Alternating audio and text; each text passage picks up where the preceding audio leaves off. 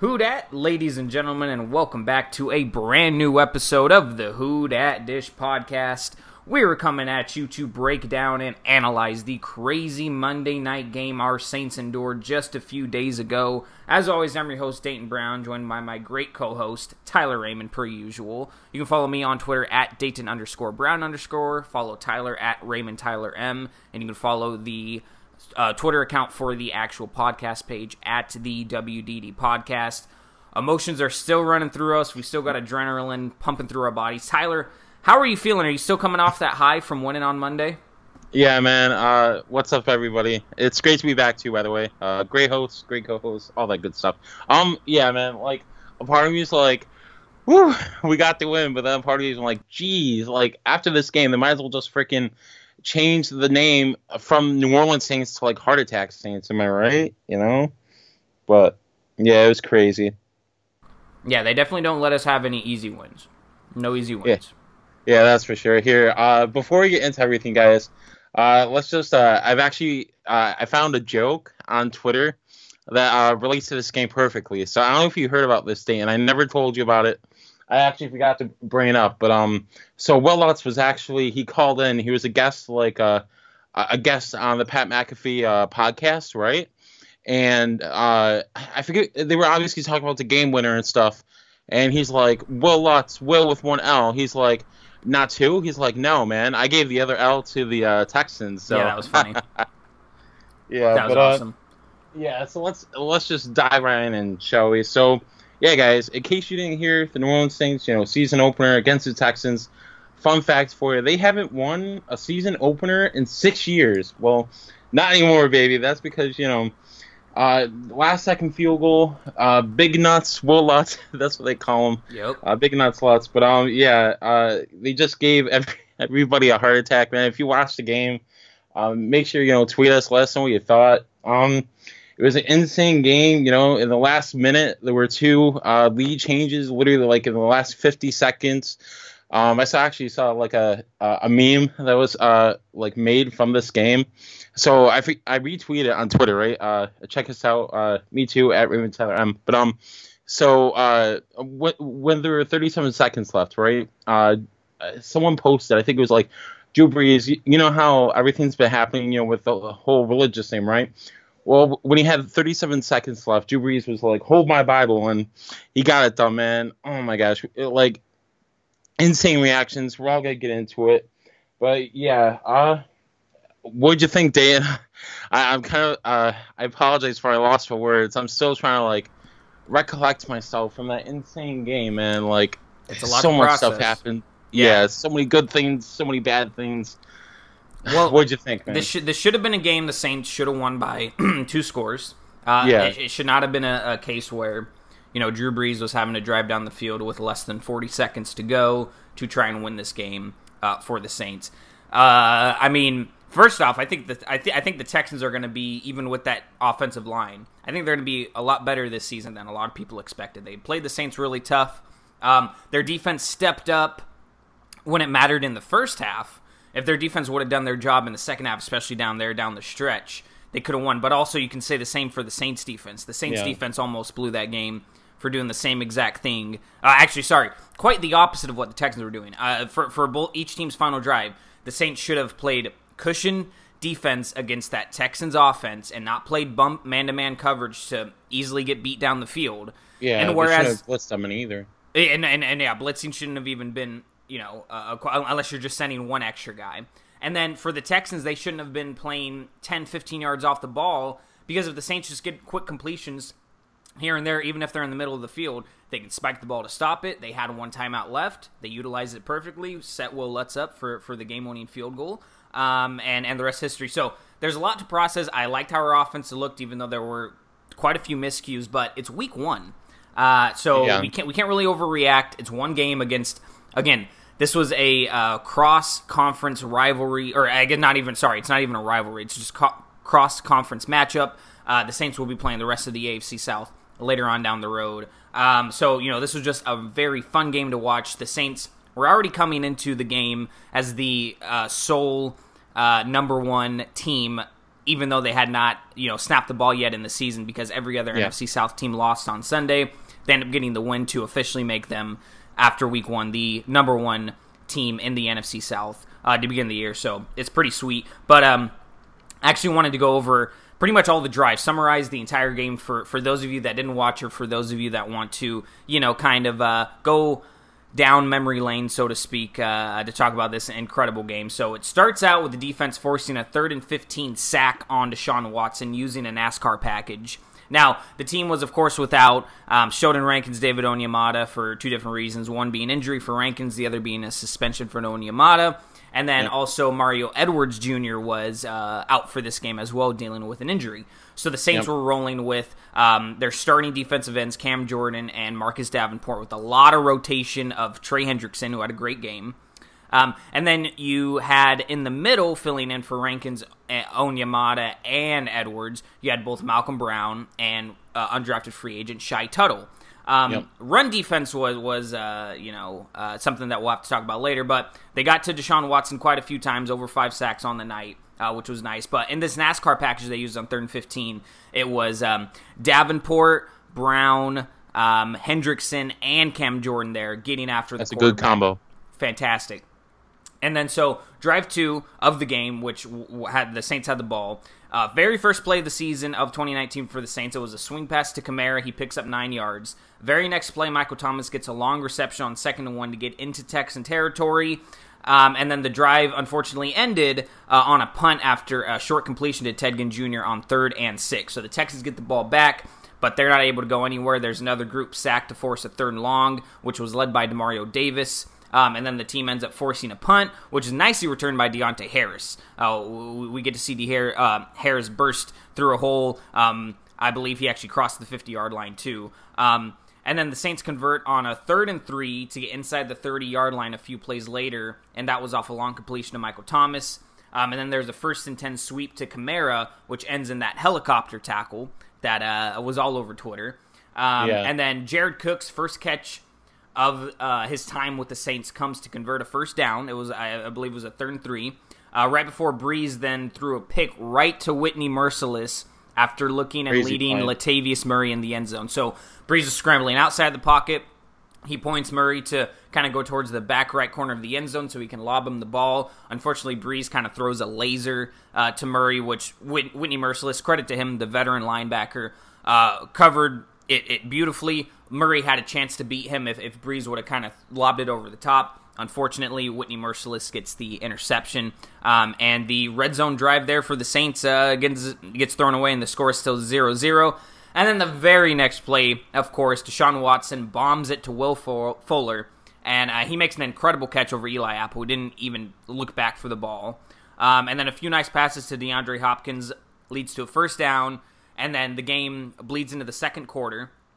And very first play on fourth and one in the in the second quarter, Texans pull an RPO, uh, uh, which is a run pass option, and Watson takes it in for a 20 yard rushing touchdown. So the Texans are up seven to zero, and that's a 14 point swing there. Saints should have a touchdown in the end zone. Should not have given up that huge play to Will Fuller. And then uh, on fourth and one, when they could have stopped the Texans, they give up a touchdown. So instead of being up seven to nothing, the Saints are down seven to nothing. Um, and then Saints get the ball back, of course. Long completion to Jared Cook helps move the chains on third down again for the Saints. And then they're yet again into Houston territory. 13 yard completion to number 13 on the very next play. And then the Saints convert on third and three with an out route to Kamara. Um, but with about nine minutes left, Saints aren't able to get anywhere, uh, and they're forced to kick a field goal, uh, 32 yarder by Will Lutz, and it's good. So it's seven to three. Saints are down, and then the Saints force a third and seven on the Texans the very next drive. But Watson completes a pass to Hopkins through a tight window while being pressured. Um, and then he almost completes a long ball to Hop- Hopkins again, who was essentially wide open, um, but he drops Yeah. it. And then on third and one, former St. Kenny Stills gets a pitch and picks up the first down. And then Carlos Hyde has a 20 plus yard run to set the Texans up deep into Saints territory. And then pick up another first down uh, via a pass to Duke Johnson, who they traded for earlier this offseason. So the Texans are moving very easily on this drive, both rushing, short passes. Third and goal at the two yard line. Hopkins catches a touchdown pass to put the Texans up 14 to 3. Um, So that was his first touchdown of the game. And then with a minute 47 left in the half, the Saints are starting to march down the field, uh, and they get a nice conversion on third and 17. But due to a, and, and this was a, a, big completion of Michael Thomas on the outside. Now, let's talk about that referee screw up there at the end of the first yeah. half. Now the, the, the Saints set are able to set Will Lutz up with a 54 yard field goal, and and he just misses it. But the Saints were cheated, and referee uh, head referee John Parry admits this um, yeah. in the booth uh, during the second half of the Monday Night Football production. He says that essentially the referees messed up and um, uh, not uh, cheated is the wrong word, but they they they took away 15 seconds from the Saints. Yeah. By their own mistake. Essentially, what's supposed to happen when they're when they're stopping the clock to to look at whether or not something's a first down um, inside of two minutes. Referees are of course allowed to do that. But instead of because when it's inside two minutes, inside a minute in in the either one of the halves, um, you get an option to either take your timeout or have a, a 10 second runoff.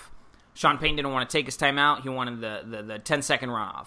Unfortunately, yeah. the referee started the 10 second runoff at the time when they stopped the clock um, wrongfully, essentially. Um, Tyler, actually, I think you have more information on it than yeah. I do, that the, the, specifics of it. But essentially, they costed the Saints 15 seconds. Talk, talk about that. Yeah. So basically, the the NFL, you know, the officiating, they already acknowledged the error in the 10 second runoff. So here's the full quote below, and it's from Al Riveron. So basically, the play ended at 41 seconds when they ruled him down, referring to Michael Thomas. Then we stopped stopped the game for a replay review. After we did our administrative duties, we should have reset reset the clock to 41 seconds because that's when we blew the play uh, blew the play dead, uh, referring to like blew it with uh, whistles.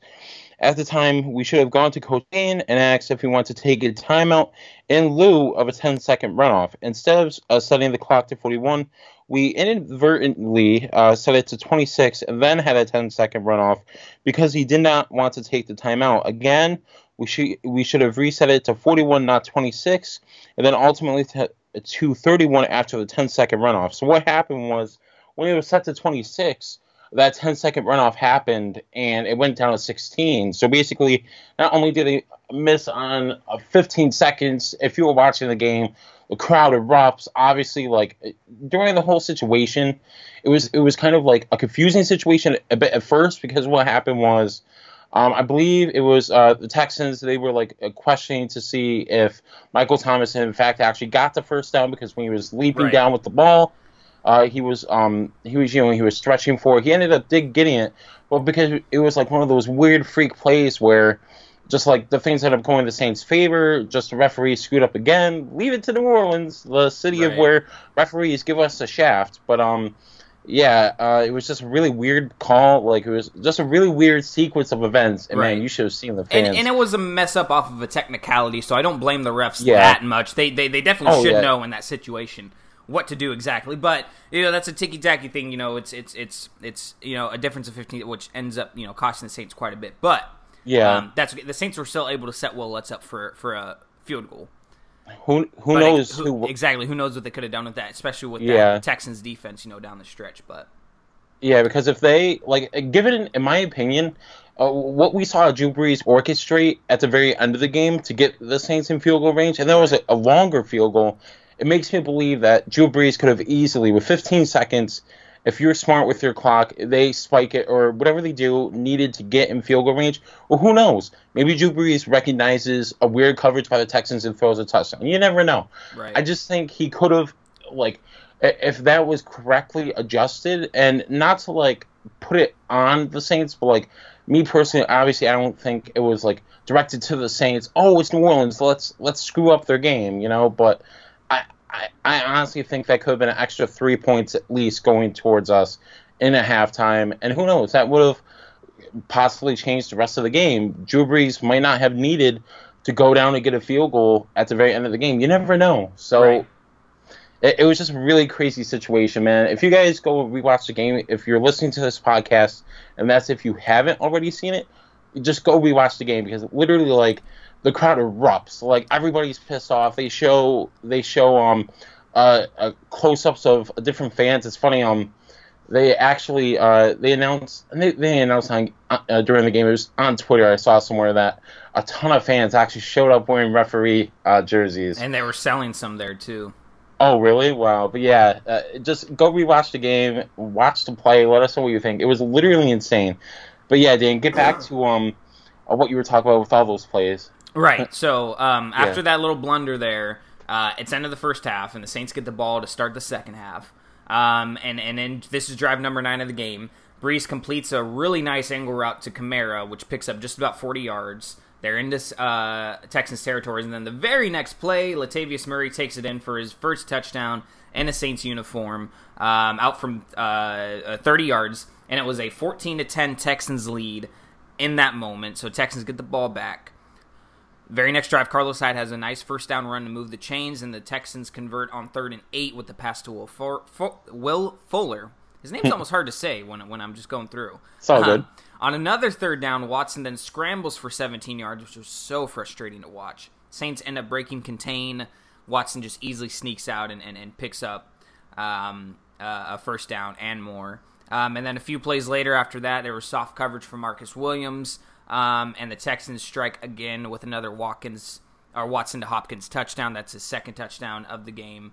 Uh, Watson's third, and then they're up 21 to 10 at that point. Um, and then very next drive for the Saints, they get a nice few completions in a row, uh, a couple of them to Ted Ginn Jr., TGJ as I like to say. And then the Saints perform some trickery First, they have uh, uh, Taysom Hill do an RPO and end up running the ball. Then they line him up as as wide receiver, and in the red zone, they get a touchdown pass to Hill. Um, and it was very impressive. He electrified the cl- crowd. That's the great thing about Taysom Hill. He's going to get matched up against linebackers, and he can out jump those guys, outrun those guys. Red yeah. zone is a great spot to have Hill as a wide receiver. Um, so the Saints are now only down 21 to 17. Um, and then finally, what needed to happen for this team finally happened. Uh, a few plays later, Third down pass, Watson tries to throw a deep bomb to Coutee, and Marcus Williams makes a great break on it and makes an incredible interception. Momentum is now with the Saints um, because right after that, Drew Brees gets into his rhythm. He has some very nice precision passes. There's some more smooth running from Alvin Kamara, getting up the middle, a couple of nice 10, 15 yard runs. And the Saints are set up in the red zone again, and this starts the fourth quarter on the very first play of the final quarter. Brees scrambles outside of the pocket and finds Tre'Quan Smith for a touchdown in the back of the end zone. And the Saints have the first lead of the night. It's 24 to 21 with uh, about 13 and a half, or sorry, I, I, guess this is right after the fourth quarter starts. Um, but they're still up with about 12 minutes left, same score, because um, the next drive for the uh, Texans goes nowhere. They start out with the jet sweep, which is sniffed out by Lattimore, and there's a loss of five. Then Carlos Hyde picks up 20 yards to get the Texans into Saints territory, only to use a few plays in a row. Um, they, they lose a bunch of yards for a few plays in a row, uh, which includes a big Watson sack. On third and 17, Watson goes down again, and then mm-hmm. they're, they're, they're back into their own territory at that point, and they're forced to punt. Um, the Saints then get the ball back very quickly, but after a holding penalty, it's first and 20. But Kamara, great run by Kamara there, ends up breaking two really nice tackles and, and picks up the first down. Um, but then Brees gets sacked. There's a couple other miscues. Fourth and 13 for the Saints. Thomas Morstead, best puncher in the league, makes a super nice, super nice kick and pins the Texans inside their own four yard line. So this, this is where things started getting too intense. This is under 10 minutes left in the game. It's third and 10 from that same exact spot for the Texans. Watson completes a really excellent pass to a diving DeAndre Hopkins for the first down in the middle of the field. And then Duke Johnson has a 30 yard run to put the Texans back into Saints territory. But that, that offensive line of the Texans, they, they give up another sack. Uh, it's four, third and 11. And then another sack is uh, uh, given up by the Texans. This time it's Trey Hendrickson. And they force another punt. And the Saints are still up 24 21. They get the ball back. There's under four minutes left at this point in the game. But the Saints go nowhere and they're uh, and deep in their own territory until on a third and three, beautiful pass from Brees to TGJ, uh, which puts them pretty much on the 40 yard line in Houston territory. Kamara then runs for another first down, and the Texans have to use up all their timeouts, and the Saints are able to whittle the clock down to 50 seconds, and a Will Lutz field goal puts them up 27 to 21. There's 50 seconds left, people. You're sitting at home watching this game, right? You're going, there's no way right? That's what I thought. There's no way after the Minneapolis miracle, which is now the meaningless miracle, but but but I digress. After that happened, after the Saints have given up miracle touchdowns multiple times in the past, dare I bring up the 49ers uh, playoff loss in 2011? That Oh, could have been that don't could have piss been a Super. Bowl. Why are the Saints playing man to man, barely deep safety coverage in that situation? They need to be playing off the ball. Texans don't have timeouts. Let them catch it in front of them. There's only 38 seconds left. Yeah. They they need to get a touchdown. Let them. It, it, it, if the worst thing that happens is you let them into field goal range, that's fine. It doesn't matter. That's pointless for them. Uh, Marshon Lattimore is playing man-to-man coverage. Marcus Williams is not playing very deep. Uh, it's about a 50-yard completion there to uh, DeAndre Hopkins. Sets them up into Saints territory, pretty deep. They're right around the 30-yard line or, or 25. And then very next play, only 12 seconds are shaved off the clock in these two plays. Very next play, PJ Williams gets beat by Kenny Stills, end zone Bad. touchdown. He gets burnt. He, he, he gets he gets absolutely burnt. Now, right after that, uh, a field goal is or the, the the PAT is missed. However, the reason, arguably, that it's missed is because uh, Chauncey Gardner Johnson, the rookie safety from Florida, um, ends up getting a roughing the kicker penalty. And I mean, it was valid. He does touch the he does the touch the foot of the Yeah. kicker after it goes Both down. feet were down, though. Both That's feet were killer, down. though. Yeah, both feet were down. Right, right, right. That's that that, that that's true. But even though it was a miss, the um uh the the, the Texans get to re-kick and the PAT is good after that. So they're up 28 to 27. There's 38 seconds left. But who better to have quarterback than Drew Brees, right? Everybody.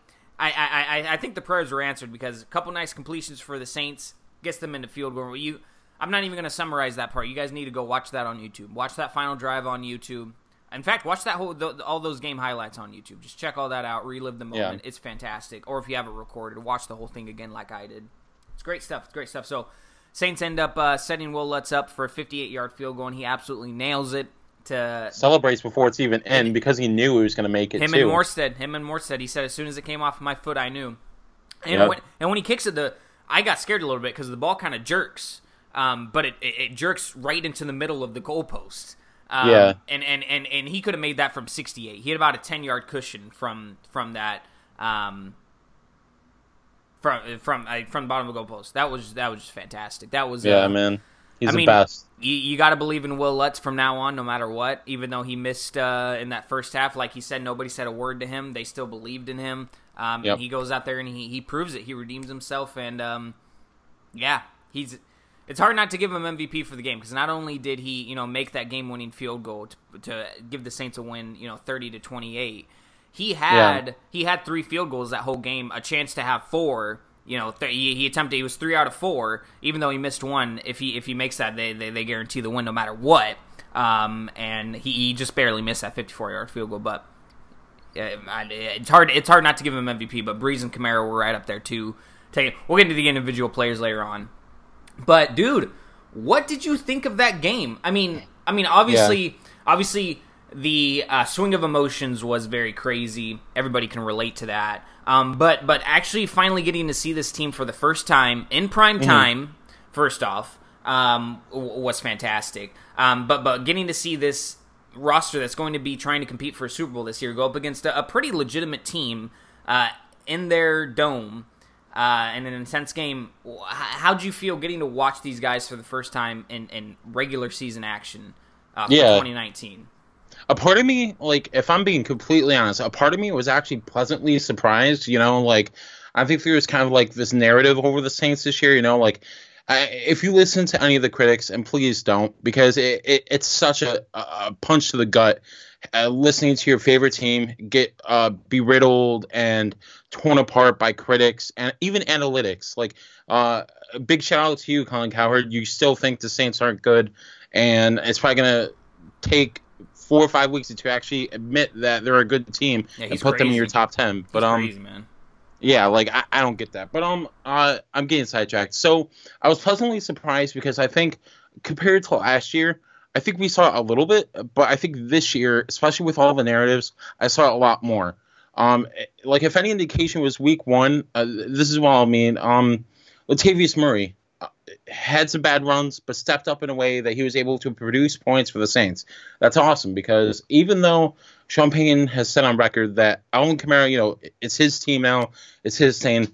Um, you're you're still gonna have people game playing for Kamara. So to have someone repl- in a replacement for Mark Ingram stepping up, that's great. Trey Hendrickson, uh, pretty much nobody to opposing offensive lines. You obviously you have to game plan for for Cameron Jordan.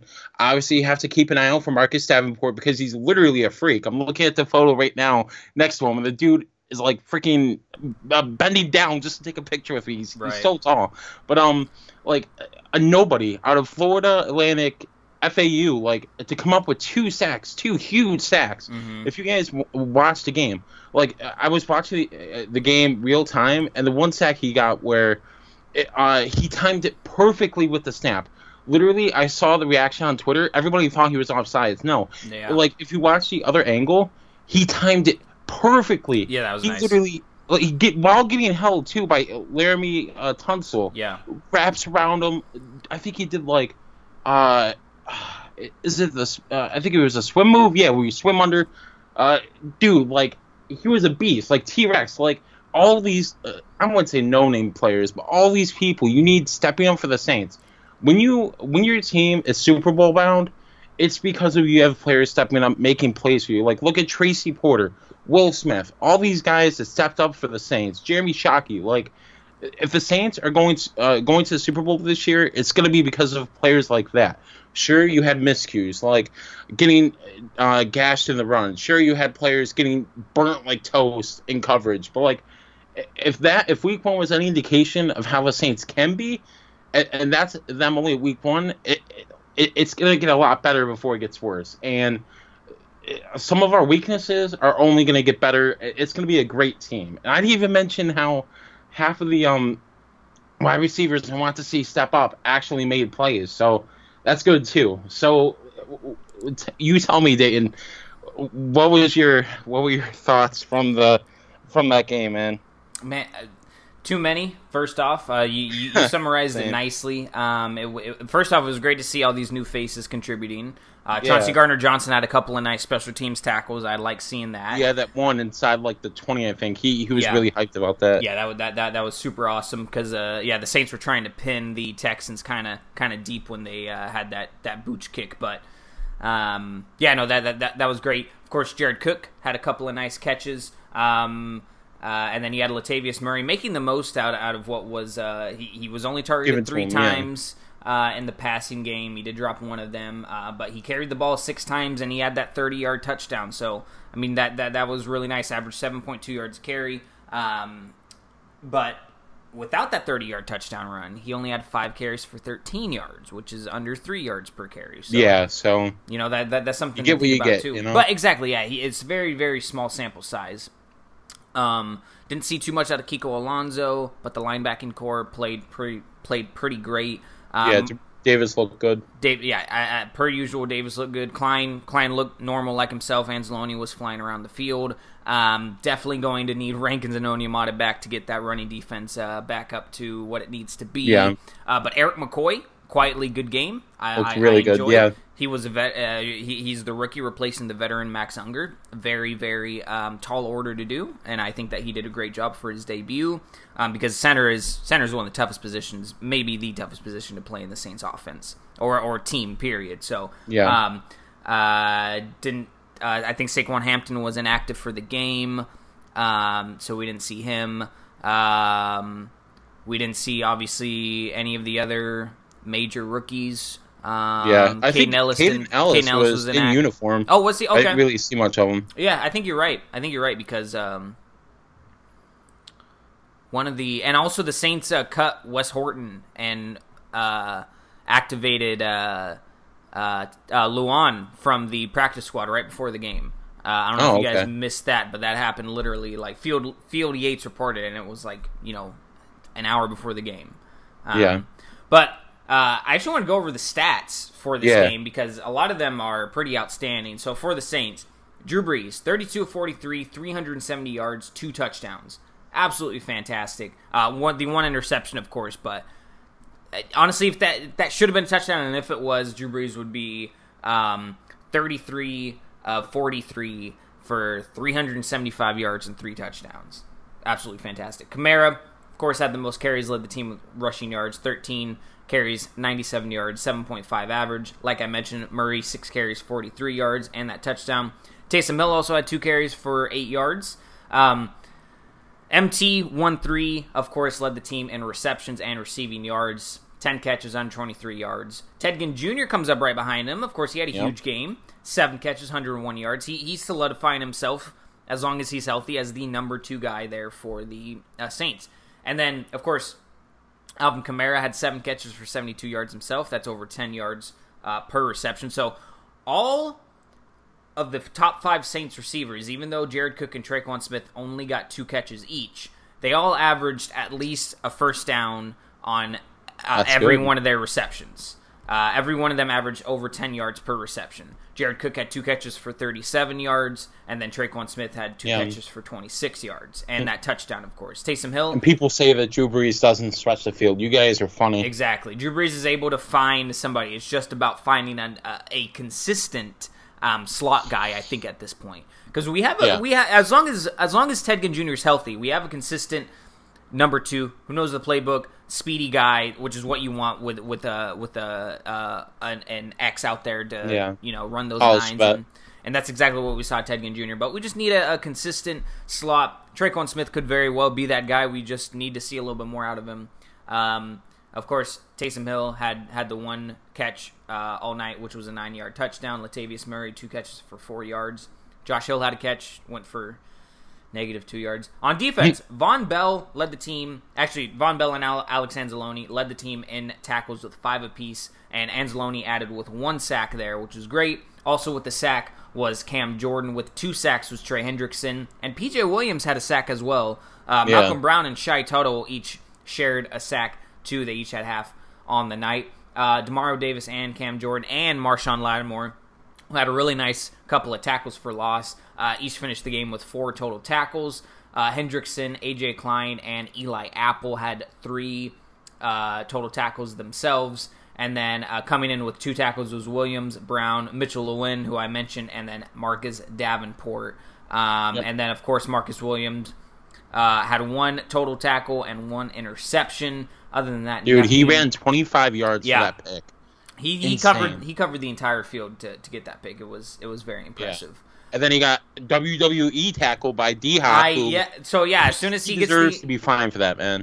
Well, I don't know about that. It's football, but dude, like you're a vet. He he knows you're not supposed to tackle like that. I saw right. the, the press conference, and the dude was like, "Oh, I guess I'll have to play touch uh, touch football now." I'm like, dude, right. you freaking picked him up a good foot off the air and well, slammed him down. I think like, there's a gray area to this, okay? Because there's yeah. there's there's a black and white. Obviously, it's it's it's that's way too rough. You need to get fined. We I was just that. mad though. That's for sure. Whereas whereas Hopkins is like, oh, this is this is football. I'm supposed to be doing that stuff. A, I think de- the tackle definitely warranted a penalty and a talking to by the referees on the field. I think that's where it stops though, because yeah, it's it's it's football, and it, it was definitely a dirty tackle because he knew he's a veteran. But I mean, it's it's ta- you're I, I really don't see why that is so bad just to pick a guy up and he, and you know I mean I'm just glad he didn't throw him on his head. Can you imagine if he got a concussion? No, that, that, that that's true, and it is dangerous. It could, but yeah. the, the whole game's dangerous. You can't fine everybody yeah, for, true. for every single tackle, Good point. And, and we need to limit. But Hopkins is it really shows that he is a poor sport. Not only that, yeah, but also physical, him man. him just running off the field uh, after the game winning field goal. No, I don't think he shook a, a single hand. He just ran straight mm-hmm. off the field. Um, passionate. Cameras caught it all. Uh, Deonte Harris had two kick returns for 36 yards, which was nice, and three punt returns for 20 yards, including um, the really impressive. I think it was literally a 20 yard return that he had uh, towards the beginning of the game for the Texans. Deshaun Watson 20 of 30 for 268 yards, three touchdowns, one interception. He also had four carries for 40 yards with one touchdown. Leading the team in carries and rushing yards was Carlos Hyde, 10 and 83. Duke Johnson had nine carries for 57 yards. Nuke the bomb, DeAndre Hopkins, eight receptions, 111 yards, two touchdowns. Will, For- Will Fuller, see, do it again. Two catches, 69 yards. Kenny Stills had three catches, 37 yards, including that touchdown. Uh, Duke Johnson had four catches for 33 yards on that, nothing really to um, of note Yeah. for these guys. Justin Reid and Bradley Roby led their team in tackles with eight.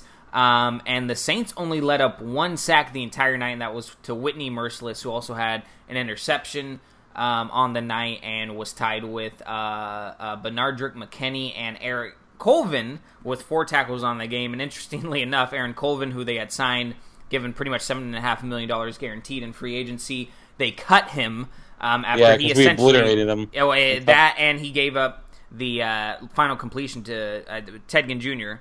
Uh, it was either Ted Ginn Jr. or Michael Thomas there to, to actually get the Saints at the uh, field goal. I think it was Ted Ginn. I think it was Ted Ginn too at Yeah. the field goal range for uh, Will Lutz to kick the game winner. So they said goodbye, Aaron Colvin, and he is a free agent now. So um, that was some. So those are all the stats, individual Yep. stats for the Saints. Um, let's talk about PFF grades and snap counts. I know that you have uh, both of Yep. those, Tyler. Um, PFF grades are going to be interesting. Yeah. So if you guys have listened to our podcast before, on record, we've said how much we like PFF. So I went on Twitter, uh, went on to their uh, PFF Saints Twitter account. Fun fact, they actually follow me, and uh, I, I've interacted same. with them a lot. Same. Yeah, I, I like them a lot. They're cool. But um, uh, so I pulled uh, their best tweets. Uh, all their information's theirs. Uh, I pretty much, I pretty much just copied uh, all their info from them, so I could give you guys the best informa- information presented as possible regarding, uh, you know, different uh, grades, ratings, etc. So let's get into that. So. Uh, for the week, uh, PFF had the Saints with the highest rated total offensive line they and the individual grades for our offensive line for that game. You had Tron Armstead at a 75.3. Pete coming a little uh, further behind him at a 62.7. Not great, but not terrible either, I guess. Uh, you had Erik McCoy, the rookie, his first NFL game ever with a 75.1. Not bad.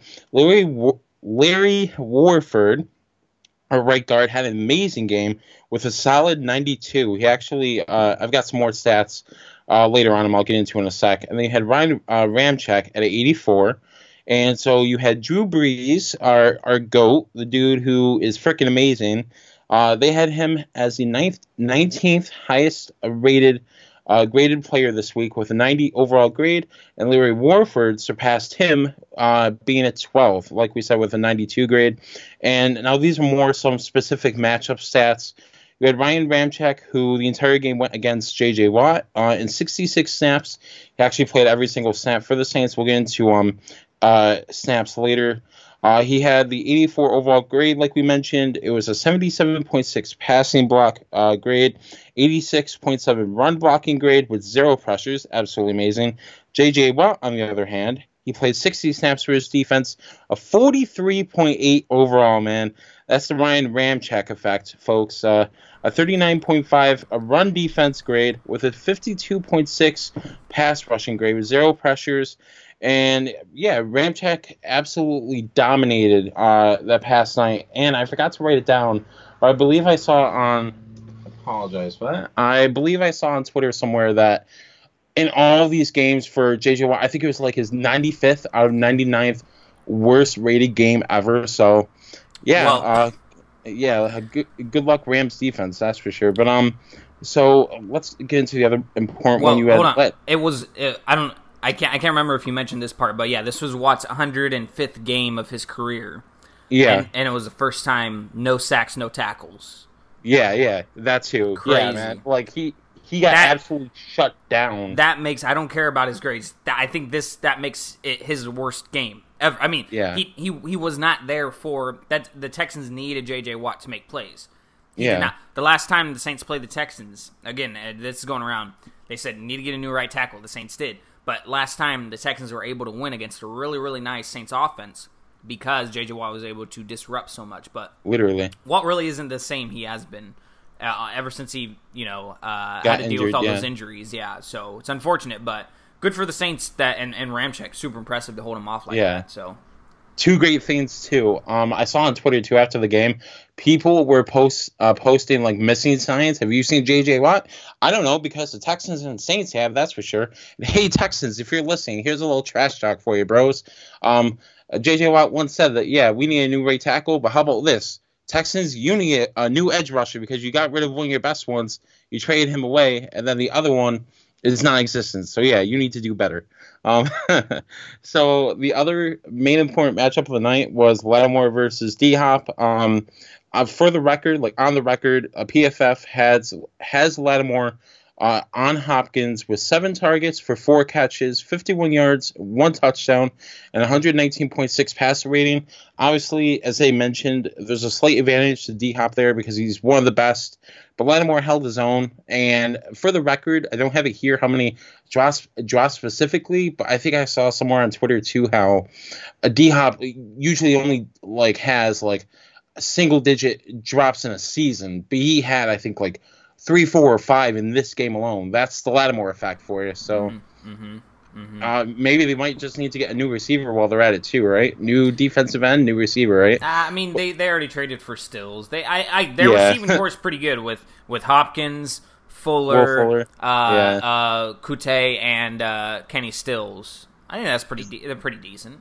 It's not bad. I just like uh, rubbing it in their face a little bit. We got the win so hot. Right. Um, so the top graded Saints defender per PFF was Marcus Williams. Of course, we know him for running down the field getting that pick, but he, he played a possible 61 of 64 snaps. He earned, earned an excellent 88.8 overall grade, and of course, the interception what he was most known for that propelled his grade to make him the highest uh, uh graded Saints defender for that game. And of course, the offensive player for uh, was Larry Warford.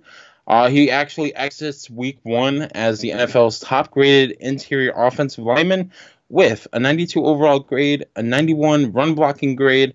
Uh, if you guys are actually be watching the game too, well, it reminds me I should mention it. There were a couple plays where it just looked like the entire offensive line dominated and was in sync. I think that one, uh, obviously, that one drive where Alvin Kamara gets the reception, runs down the field, then the Latavius Murray run too. But man, our offensive line is nasty, man. That's for sure. Yeah, our O line is uh, top top of the line, literally for sure. and figuratively. and he um. So yeah, Warford had a 79.8 pass blocking grade, not too bad, and only allowed one pressure on 45 reps. So, and while I say that, we also, so usually in the past when I've looked up uh, specific like um, uh, snap counts. Usually, I've seen charts and stuff. In this case, for the first week, I didn't.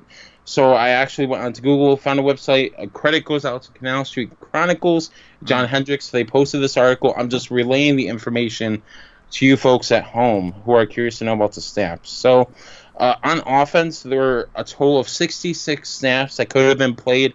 If you're an offensive player, you had Drew Brees, of course, with Ramczyk, Pete, Warford, Armstead, and McCoy, the starting offensive line, they played the entire game offensively.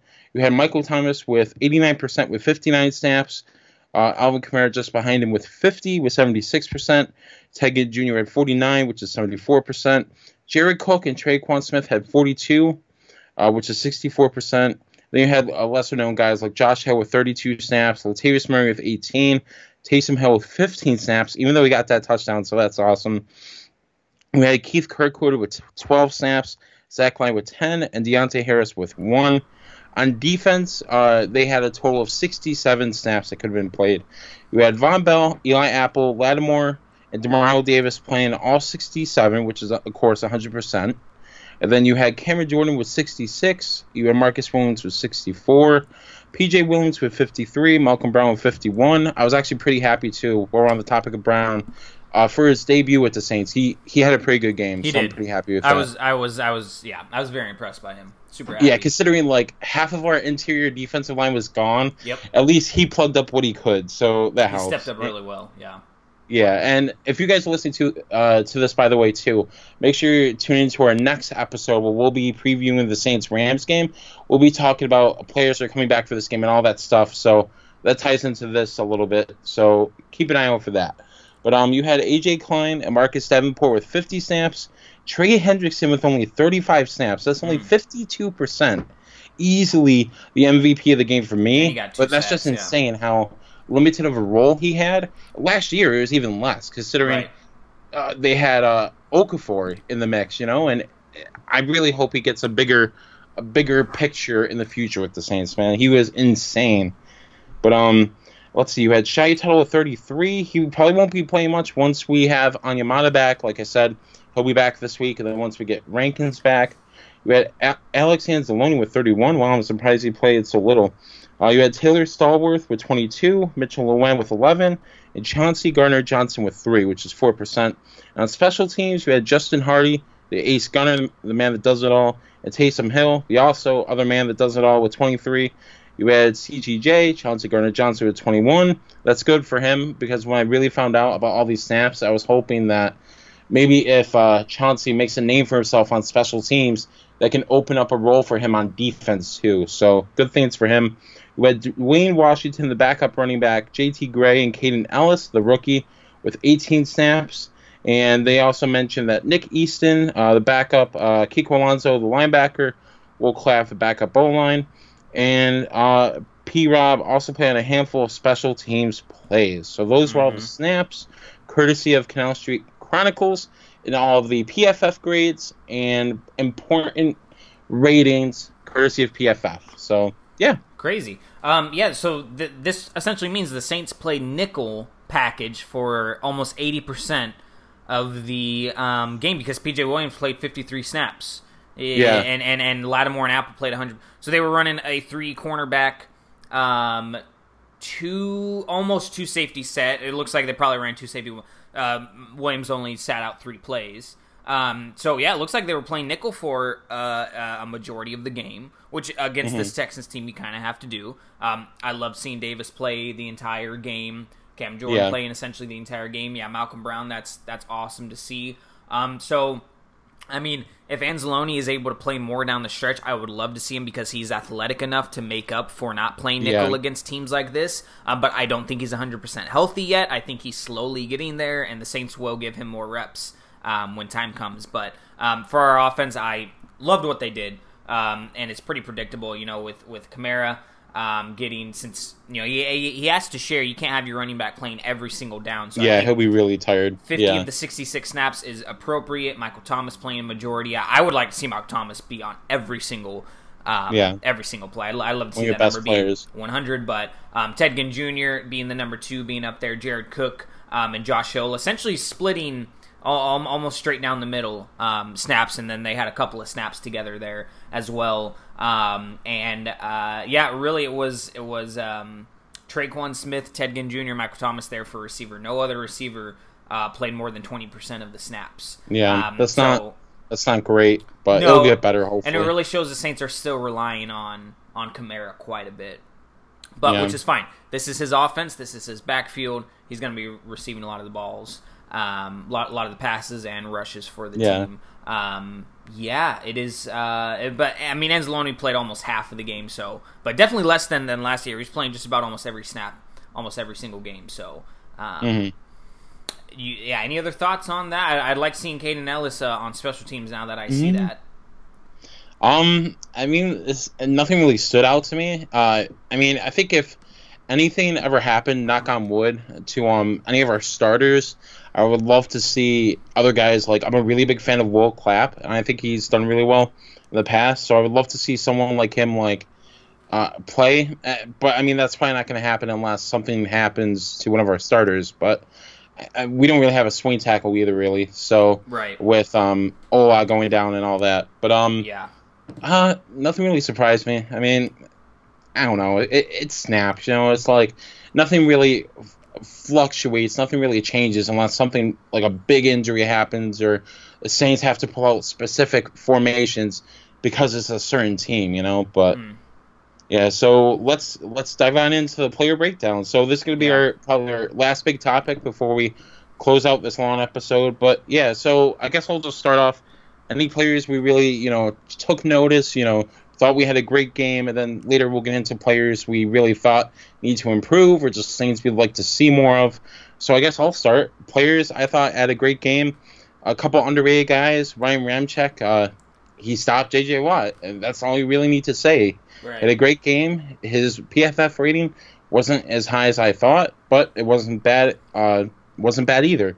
Uh, I had Ted Ginn Jr. Uh, I actually got into a kind of like a heated argument or discussion, I guess you could say on Twitter, about how uh, we need Ted Ginn Jr. And what, I think this was while the game was happening, and people were telling me, "No, he's old. We don't need him." Like, he had over 100 yards. He had some crucial catches that allowed us to win the game until another until another uh, person steps up to take that second receiver role that isn't running back Alvin Kamara. We need Ted Ginn Jr. and he had a great game, so it's great to see him back, finally healthy, finally running past people who are half his age. I, I find that hilarious. So other guys, T Rex, Trey Hendrickson, man, he went off. He balled, man.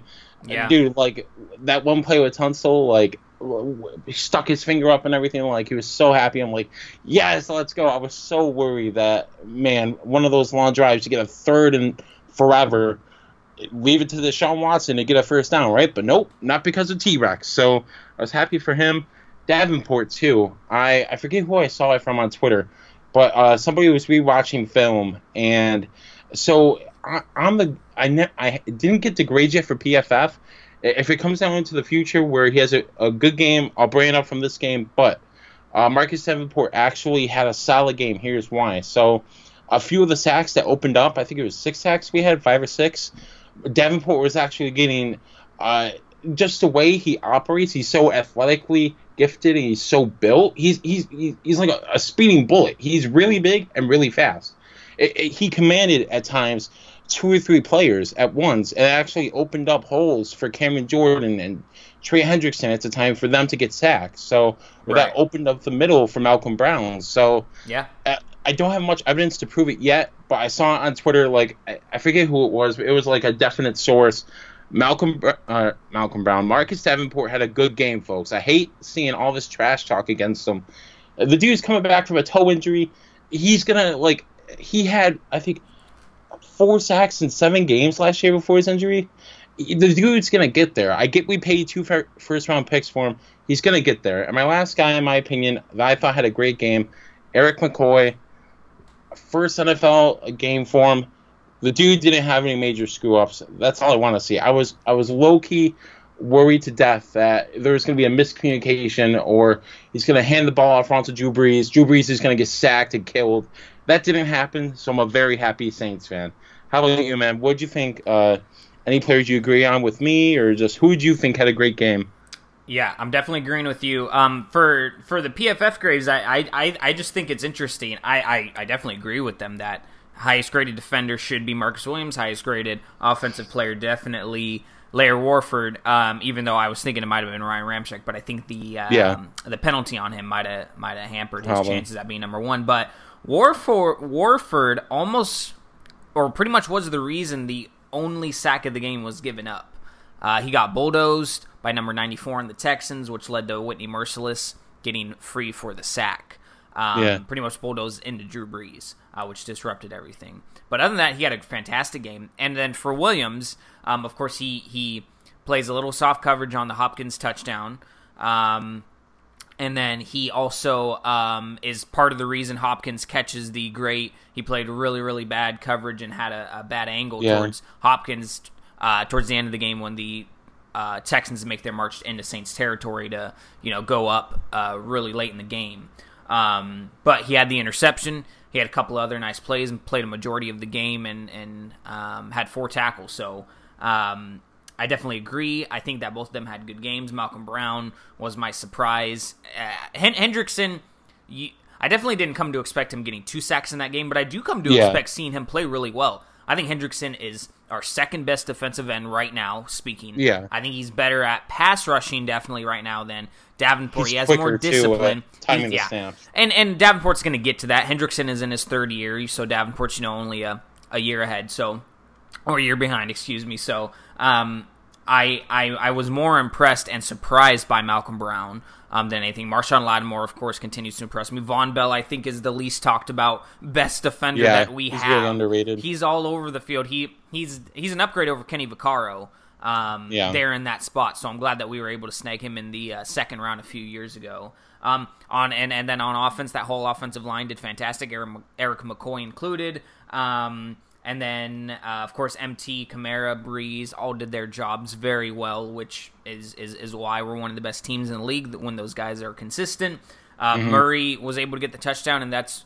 Uh, I, I, wrote in an article for AllSaintsConsider.com describing how the Saints actually utilized Murray in that game. And mm-hmm. essentially, even though uh, if you take the touchdown out, he only had five carries for 12 yards.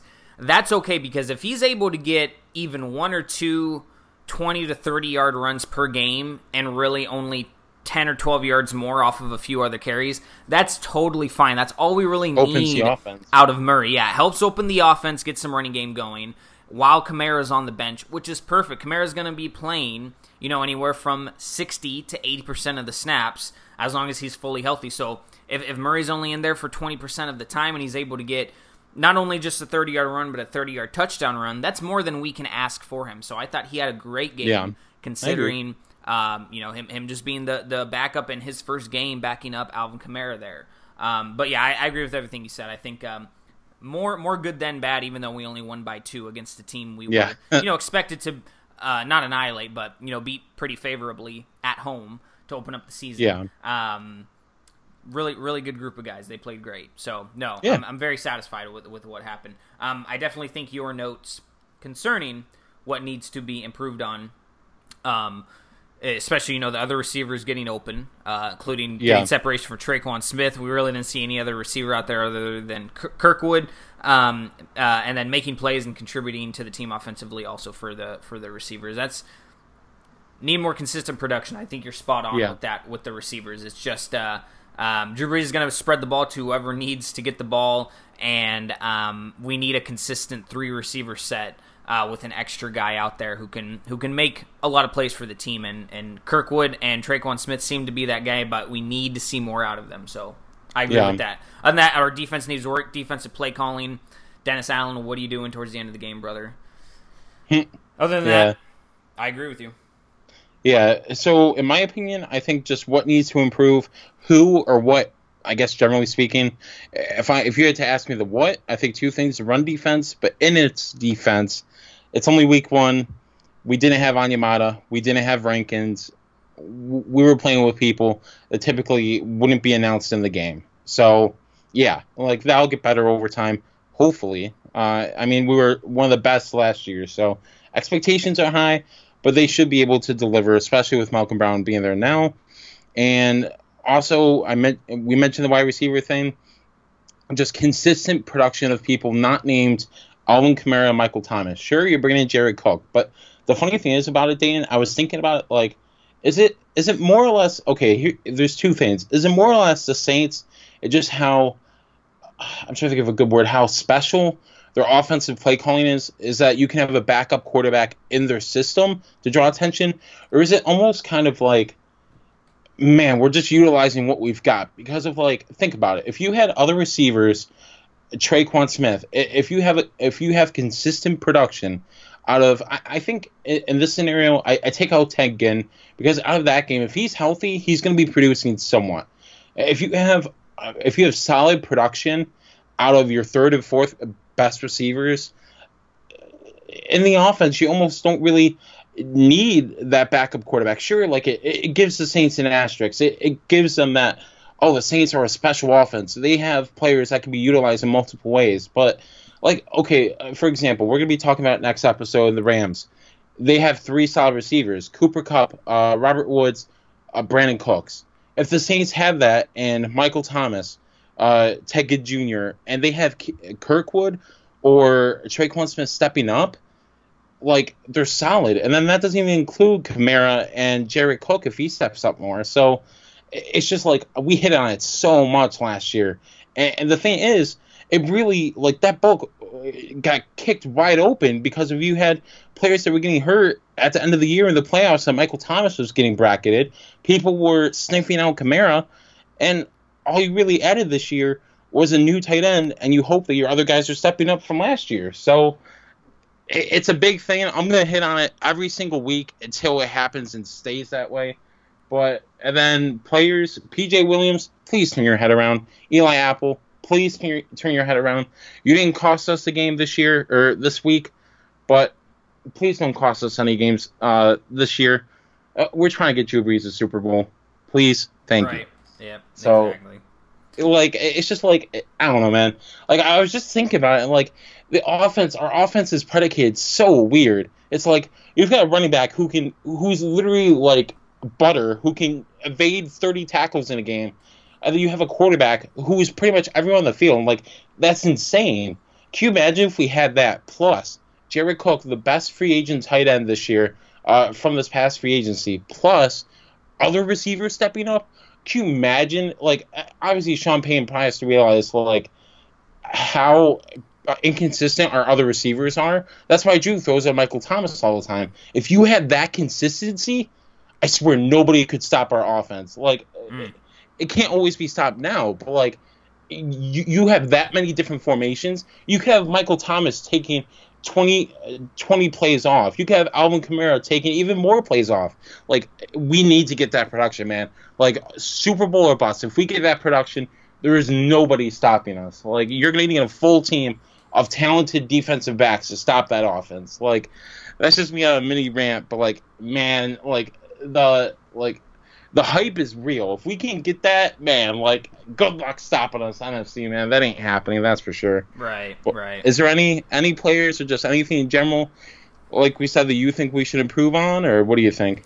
Uh, based on no, I, I pretty much already said. Uh, you just yeah you also summarized it right there. It's it's definitely getting more than than Thomas and Kamara involved. Um, I think Jared Cook's going to get more involved as we go down the line. I hope. I really hope. Um, I almost expected more of him from this past week. Well, I mean, uh, first game again. Tight ends are so interesting in in the NFL, um, and it's, yeah. very first game for the team. So, um, yeah, no, it's definitely we'll probably break need, one off. Need to see more from him. But yeah, no, it, was game number one. A lot of a lot of other tight ends uh, from uh, for other teams didn't do much or worse than Jared Cook. So yeah, but uh, that's all the time we have for today's episode, guys. Thank you so much uh, for tuning in. Um, I'll throw it to Tyler for the outro. Thanks, man. All right, so uh, yeah, guys. Uh, like we mentioned before, if you haven't been listening, listen to us now, please. Um, uh, follow us on Twitter. That's where we mainly operate. Uh, our official podcast page at the WDD Podcast. Myself at Raymond Tyler M. Dayton, give him a follow at Dayton underscore Brown underscore. We mainly operate through Spreaker.com. That's speaker with an R in there. And iTunes, just search the Who Dat Dish Podcast. I've tried Googling it myself. It works too. If you Google the Who Dat Dish Podcast, it'll come up too. If you search it on Twitter, Google, we have means of uh, operations. You have ways to find us, so there is no excuses. Hmm. And please communicate with us. We love the interaction, man. When the Saints hit their Super Bowl run this year, well, we expect to see so many Saints fans being like, "Man, you guys have talked about everything what the Saints need to do to get to the Super Bowl. Now they're here. Like, you guys are awesome." So yeah, uh, there you go. Yeah, thanks for checking us out and thanks for listening to us. So throw back to you, man. Yeah, uh, hopefully that that ends up being the case. But yeah, no, thank you guys so much for tuning in. We'll talk to you soon. Uh, this is being recorded on Thursday, um, and we're about to record our uh, Rams preview episode, which you guys will listen to on most likely Friday. Um, Check that out, guys. So yeah, be sure to be sure to give it a listen. Um, and subscribe to us on iTunes, rate us five stars, and follow us all over social media. So, again, thank you so much for tuning in. We'll talk to you very soon. And as always, who dat?